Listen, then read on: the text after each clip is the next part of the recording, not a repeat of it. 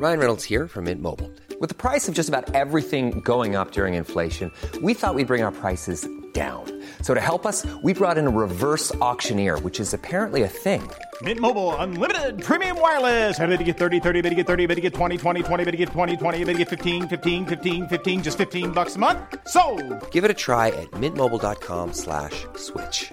$45 upfront for three months plus taxes and fees. Promo for new customers for limited time. Unlimited more than 40 gigabytes per month. Slows. Full terms at mintmobile.com. Even on a budget, quality is non-negotiable. That's why Quince is the place to score high-end essentials at 50 to 80% less than similar brands. Get your hands on buttery soft cashmere sweaters from just 60 bucks, Italian leather jackets, and so much more. And the best part about Quince, they exclusively partner with factories committed to safe, ethical, and responsible manufacturing. Elevate your style without the elevated price tag with Quince. Go to quince.com slash upgrade for free shipping and 365-day returns. This episode is brought to you by Great Hearts Academies, a nonprofit network of K 12 public charter schools offering a rigorous classical liberal arts education grounded in the best of the Western tradition.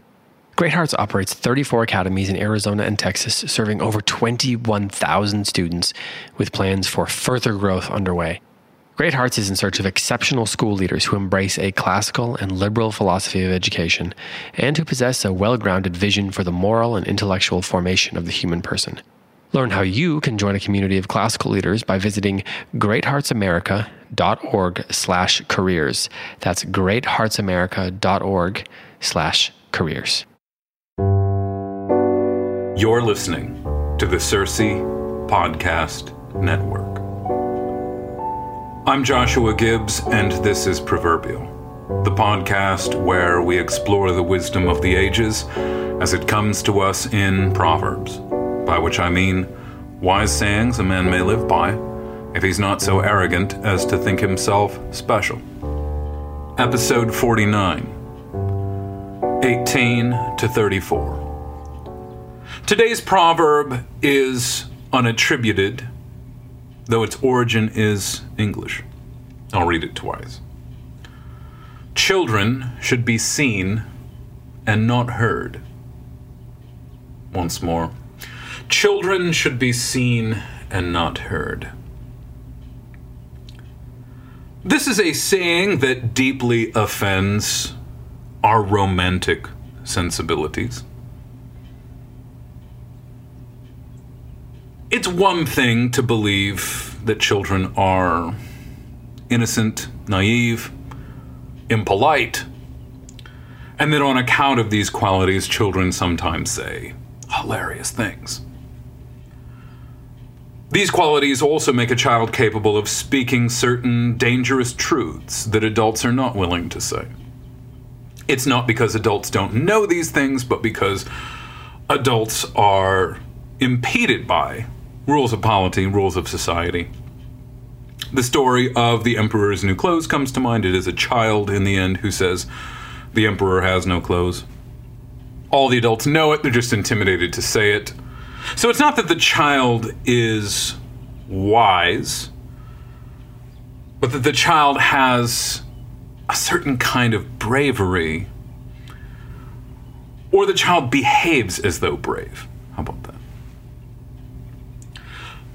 Our romantic sensibilities really want children to be sages, though, and that's the role that a child plays in a romantic story. It's the role that many children play in romantic art, paintings.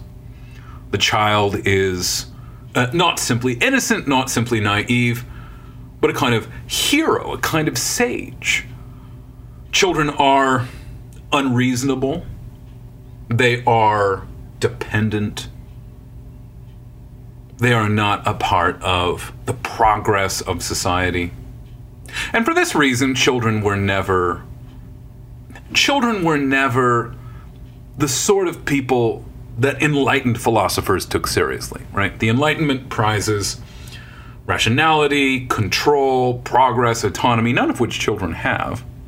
And so there's a kind of inherent complaint against children bound up in enlightened goals. And of course, this is enough to make children romantic heroes. The romantics love everything that the Enlightenment hates or has no use for. And so a book like, say, Silas Marner, a child is this elvish, impish visionary who can see on a higher plane or has a kind of second sight almost. And of course, children are occasional exemplars of virtue, or they're um, rather uh, metaphors for virtue, or paragons of faith in Scripture. The Romantic movement had a profound influence on Christianity.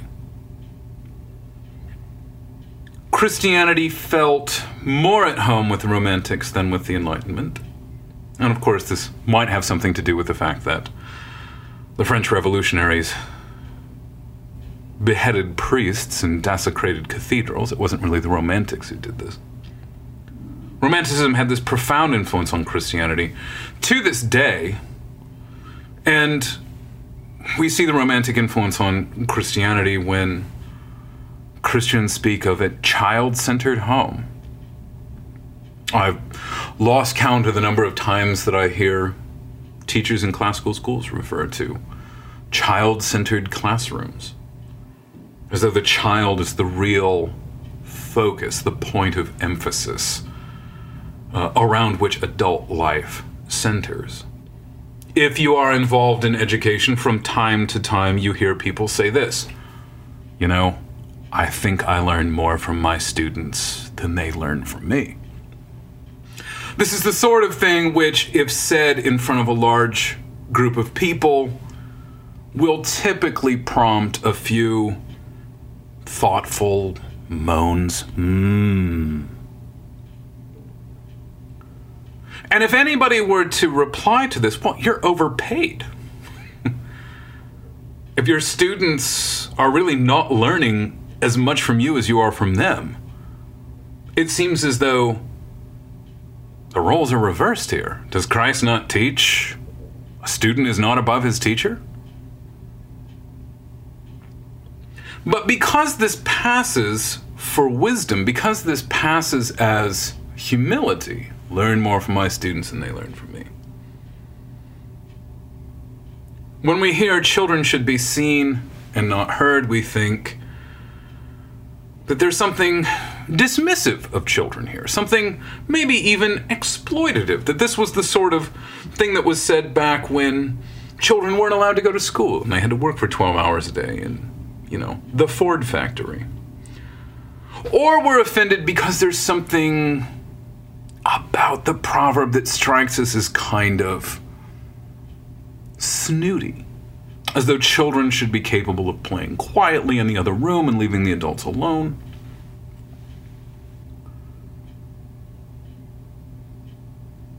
And thus, there's a complaint that the only sort of person would, who would say this doesn't have kids, doesn't like kids, and that if you like kids, you want to hear from them all the time. Children should be seen and not heard. I believe this, even though I think my children are funny. I'm sure you think yours are funny too. Children should be seen and not heard. I believe this even though I've heard my own children give decent answers to questions I ask them at the dinner table. Children should be seen and not heard is not a prohibition of asking your children, How was your day? and expecting a sort of full and robust answer. Children should be seen and not heard is true, even though I would also say I'm training my own daughters to be conversationalists. If children are seen and not heard, it means they're listening to the conversation of adults. If they were neither seen nor heard, they would be playing on the lawn. If children were seen and heard, it would mean they were guiding the conversation. But seen and not heard means it is the place of a child to listen to the conversations of adults. If children listen to adult conversations, the topics and themes of adulthood can become common to both children and adults. And this is simply what it means to grow up. This is simply what it means to mature.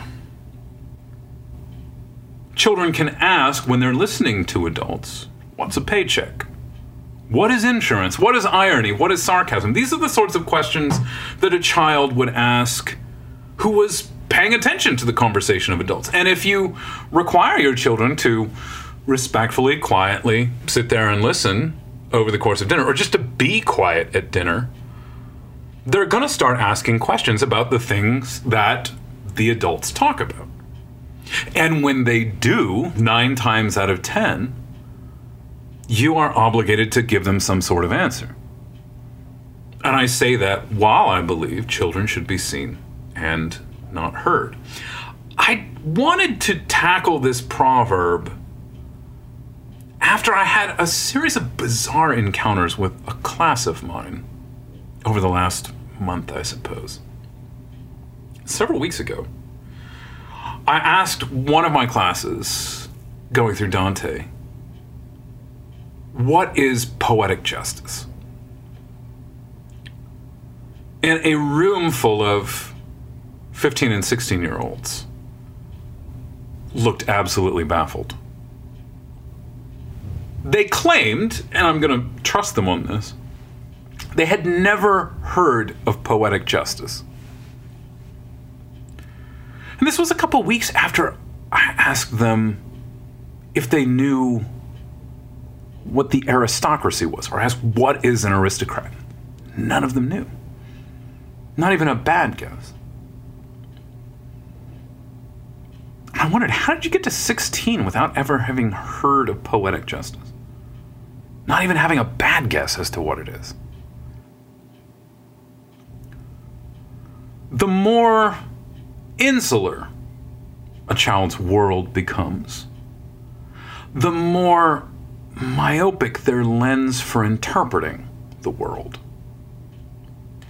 The language and the vocabulary and the themes and the interests of older people helps younger people understand the world in a more nuanced sort of way. And maybe maturity is just learning how to speak of the world the way people in the next stage of life do. Now, this is not simply a problem with kids these days. For example, I was frustrated that none of my students had heard of aristocracy. Couldn't believe it. I was upset that they had not heard of poetic justice. But I remember seven or eight years ago reading Rusty Reno's Fighting the Noonday Demon and encountering the word acedia for the first time. I had never heard the word acedia before. I was like my students who had never heard of poetic justice when I read Reno's article on acedia. What's acedia? Hmm? Never heard that word before. And I fell down this long rabbit hole studying acedia, lecturing on acedia. Some lectures I gave at classical educators conferences on acedia, maybe seven or eight years ago, were an important turning point in my career. Just understanding what the word acedia meant, like a baseline sort of definition, and getting a few quotes on it, gave me a new lease on life. I started thinking of everything differently. I started teaching the pursuit of virtue differently. I started teaching the pursuit of virtue after I understood what acedia was. Before I understood what acedia was, I'm not sure what exactly I was teaching. I was maybe more of just an entertainer before then. Now, I was in my 30s when I discovered the word acedia for the first time.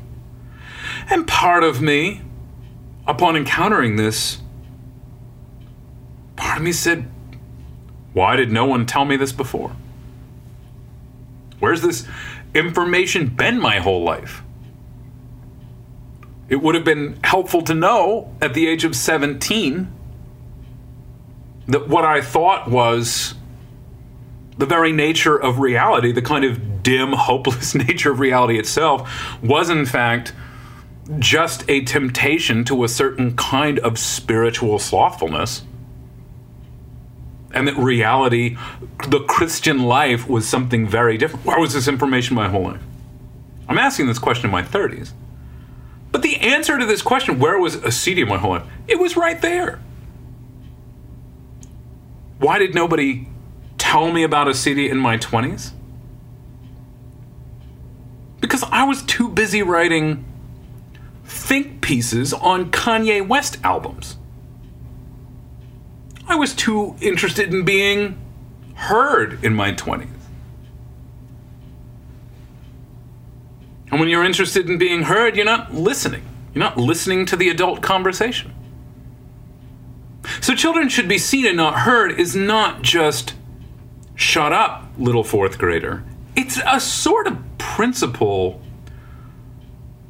by which everyone engages with an older generation.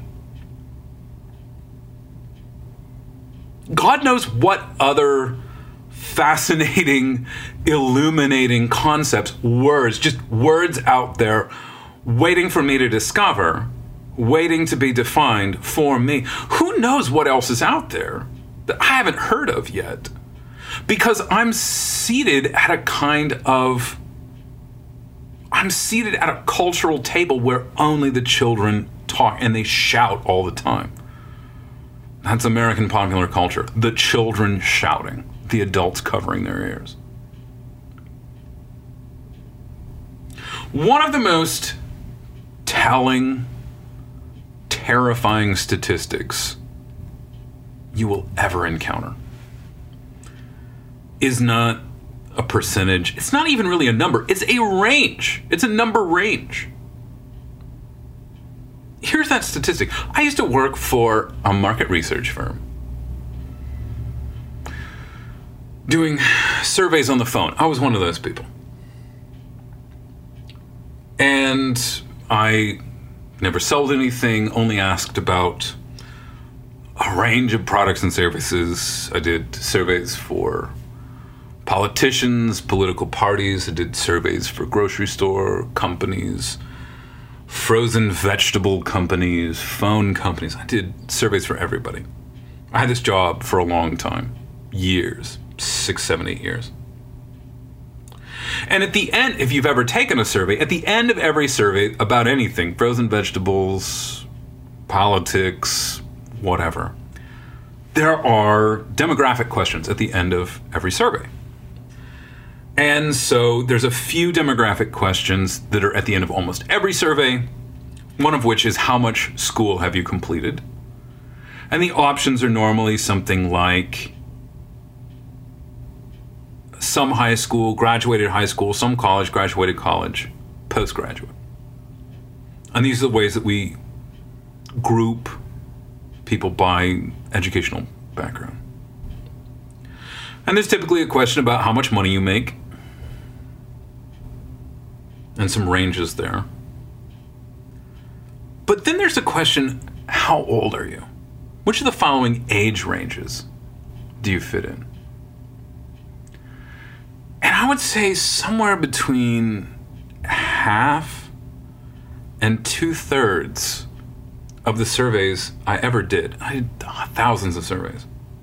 Somewhere between half and a third of all the surveys I ever did when we got to the question about how old are you, or which of the following categories best describes your age, under 18, 18 to 34, 35 to 44, 45 to 54, etc.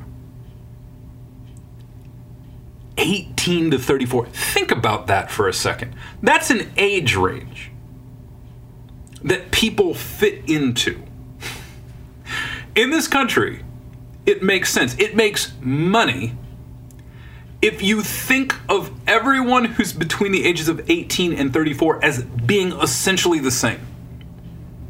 Same sort of tastes, same sort of desires, same sort of preferences. 18 to 34. Unreal. That's high school seniors in May and 34 year old fathers are in this country indistinguishable from one another so far as major corporations are concerned. So far as Gillette, 3M, uh, Philip Morris, Nike, Netflix, Budweiser, as far as they're concerned, when you're 34, you're still basically a high school senior. I mean, if you're in your late 20s, you want to say you want to say, "Well, I've changed a lot over the last decade." If you say that to the most successful companies in the world, they will respond, "Yeah, you haven't changed that much." Amazing. Children should be seen and not heard. The longer children are heard, the less they hear, the longer childhood goes on. Right? There is an intimate connection between our refusal to believe that children should be seen and not heard and the creation of child centered classrooms, child centered homes. There's an intimate connection there with the fact that childhood goes on till 34. If you, if the classroom is really centered around the child, if the home is really centered around the child, what incentive do you have to grow up? If you remain in a state of childhood, the world will keep centering around you. We're going to tease childhood out as far as we can. This is just common sense. Have you been in a bookstore in the last 10 years? There's toys for adults now, there's action figures for grown men. Companies that are good at making money know that there is money to be made in grouping 18 to 34 year olds together. Now, spend a moment, honestly, go back in your head to when you were 18. From the point you turn 18, you're not expected to change much for the next 16 years. In terms of your preferences, in terms of your tastes, in terms of your psychology. Think of yourself at 18. When I was 18, I was still listening to Korn's Follow the Leader. At 18, I was hiding the fact I smoked cigarettes from my parents. That's what I was like at 18. I could go on. Think of all the things you did between 18 and 34. You went to college, you started dating, you started drinking, you graduated college, you started paying off a massive debt that you owed to your college, you got engaged, you got married, you had your first child, maybe you had your second child. The average home buyer, first time home buyer in this country, is 32. Through all of that, the most successful companies in the world have learned there is no point in changing the way that they talk to you. Why? Well, because during that time period, you're not really listening to anyone all that much who's older than you. Which means there's no one around to bring up acedia. There's no one around to bring up pusillanimity concepts that might make you seriously rethink the way that you live. Imagine if you found out in the future that we weren't asking about 18 to 34. Imagine that 50 years from now, it makes sense for major corporations to ask if you're 18 to 54 or 55 plus? What if that's the only division that really makes sense in terms of marketing? And that nothing that happened to you up to the point you're grandparent really affected you all that much. Like for 18 to 34 to be an age range, you have to be getting very little outside influence You have to be very self contained. Or you have to be impervious, impenetrable by anything outside yourself. You have to be so hypnotized by your own people, your own friends, and your own prejudices that nothing really gets through. You have to be in a in a daze and in a lull for a decade plus in order to not really change between 18 and 34. And then something happens at 35. I'd be really fascinated to know what statisticians thought it was. What happens at 35? Maybe that's the age at which you're willing to admit that you need old people. Maybe that's the threshold. That is now the threshold. 35 is the point at which you come to understand that listening to people who are older than you can help you get the things that you want. Your wants have changed, perhaps. You no longer want excitement. By 35, you want stability. And so your mind opens once more. Really, it doesn't open dangerously, it just opens to the people you ought to have been listening to all along.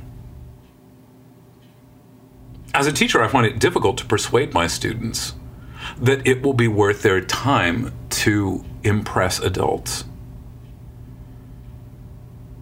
So many of them live as though blithely ignorant of the fact that by the time they hit senior year, they're going to need somebody to write them a letter of reference. They're going to need somebody to nominate them for various scholarships.